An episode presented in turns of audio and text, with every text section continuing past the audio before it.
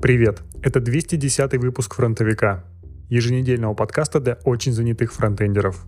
Все самое важное за пару минут. 3 марта Google выпустила Flutter 2, который теперь можно использовать для разработки не только мобильных, но и приложений под любую другую платформу, включая десктопные и веб-приложения.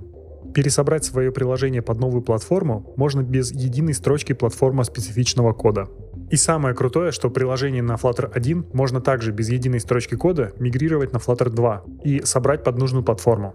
Вместе с Flutter вышла новая минорная и не такая интересная версия языка Dart 2.12. В ней стабилизировали надежную реализацию null в сейфте, позволяющую избежать ошибок в рантайме и повышающую производительность. Еще в апдейт вошли стабильный Dart FFI, механизм, позволяющий вызывать код, написанный на C, и новые утилиты для разработки и дебага, написанные на Flutter.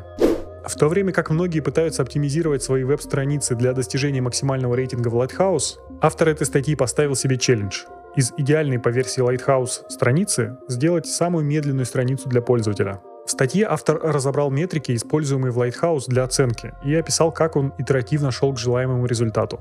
Как замечает сам автор, практической ценности в таком упражнении мало, но в процессе эксперимента он выявил и описал особенности работы Lighthouse, понимание которых уже сможет помочь в реальных задачах.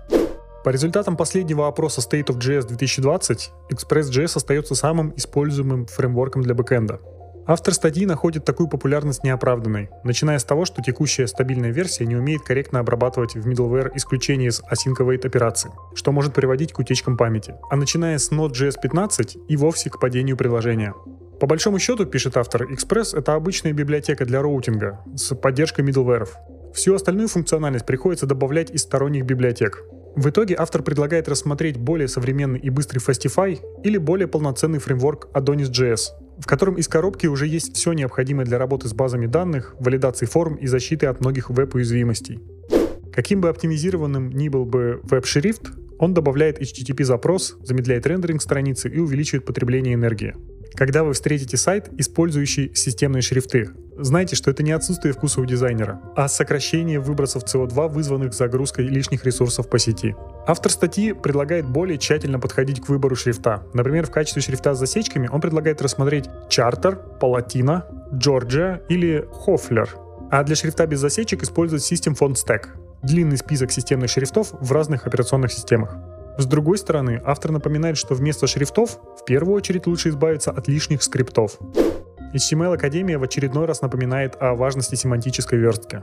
Семантика прописана в спецификации HTML и помогает анализировать содержимое страницы скринридерам и поисковикам. В статье рассматриваются основные семантические теги, их значения, особенности и типовые ошибки. Например, хедер и футер нужны не только для шапки и подвала всего сайта, а для вводной и заключительной части любого смыслового раздела, которых может быть даже несколько на странице.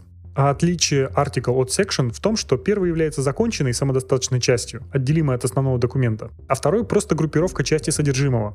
В статье также дается несколько советов о том, как подходить к разметке страницы и выбирать правильный тег.